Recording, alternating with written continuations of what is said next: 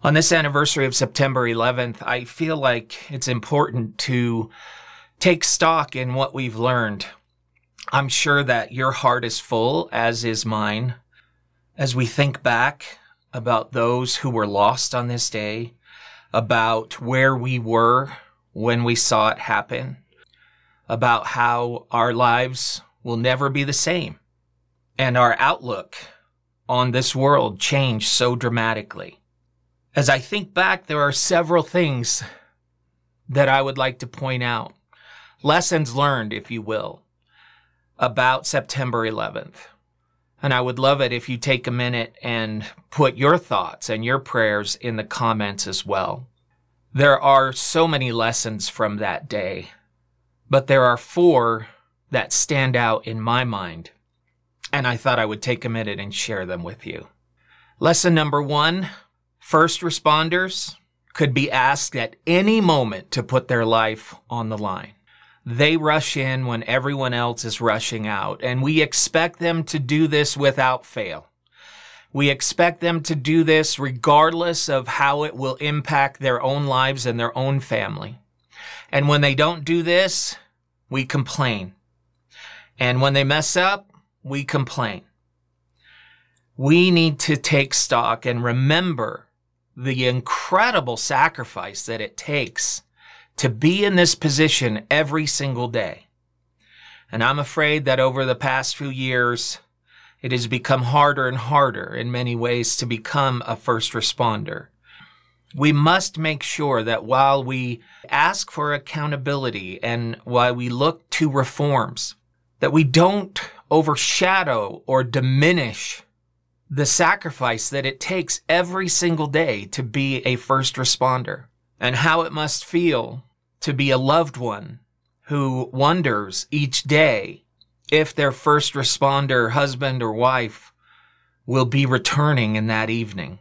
Lesson number two for me is that we can never repay the debt we owe to those who gave their lives in the war on terror.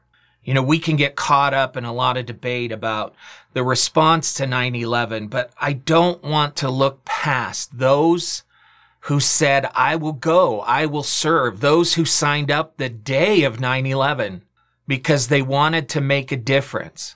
And I know we can do more to take care of those who survived and to take care of those families who lost their loved ones after 9-11. The third lesson that I would like to share is that we must remember that there is evil in the world. We cannot pretend that there aren't forces out there who would do anything to take us out, to bring us down. I believe it's so important that we teach our children about 9-11, that we don't sugarcoat. Obviously that we share with them age appropriate information but there are certain days in history that should not ever be forgotten. 9 11 is one of those days. And the final lesson that I would like to share is that we must not let it take another tragedy to remind us that we are mostly alike. And the forces that exist in this country are trying to divide us. They're trying to tell us that we're so desperately different. They're tearing apart our country at the seams. We cannot allow this to happen in the name of political gain or personal gain. The reason I bring this up is because I remember, and I'm sure you do too, if you were old enough on 9-11, that before 9-11, we were divided politically, we were divided by race, we were divided by religion in many ways. But after 9-11, for a brief period of time, we were each reminded that we are not so different in fact, I remember clearly that for at least a few weeks, there were no political parties. There were no races. There were no religions to divide us. We all stood as one, a nation attacked, and we were reminded that we are not different, that we are alike, that we care about the same things, and that we are all patriots of our country regardless of how we feel about how this country should be run. It's become clear to me over the years that so many of the things that we let divide us in our families, in our relationships, in our politics, that they simply don't matter.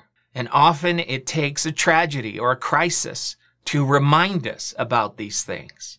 Let's not wait until our country is at the brink before we are reminded that above all things we should love each other. When people fight for how they believe this country should be run, even if we disagree with them, we should view them with understanding as as patriots who have a right to fight for this country to be the way that they want it to be and that we can compete with them in the arena of ideas, but we must not be led to believe that they are less than us, that they are evil, that they have some ulterior motive. Those who seek to divide us are willing to put the strength of this nation at risk for their own gain. We must not give in.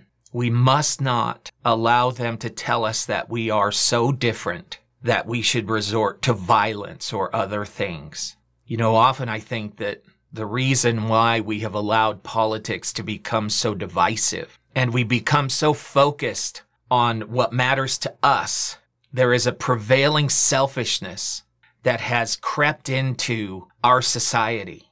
And I think it's there because we have it so good that life in America is so much better than so many places. And because we face so little tragedy in our lives, we allow ourselves to focus on things that ultimately don't matter.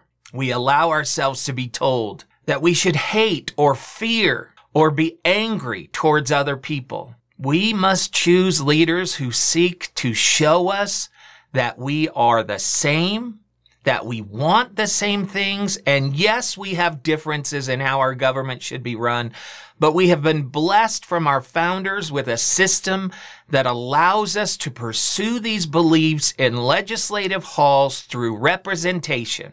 Our country is being led to a place where soon it will not be able to survive. And if that's the case, then ultimately the terrorists win. This nation will fall, not because of some enemy that has come upon us and overwhelmed us, but because we allowed politicians to divide us and to tell us that we should hate, that we should fear. My friends, I believe that we should all resolve on this day to remember these lessons and to choose leaders who will seek to unite us as a nation as we were for a brief time after 9-11. I believe it's not too late, but we must choose better.